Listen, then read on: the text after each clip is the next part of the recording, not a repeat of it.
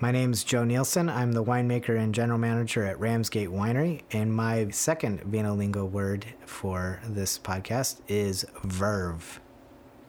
And verve is a adjective I often use in describing the wines that I enjoy making and the wines that we are making here at Ram's Gate.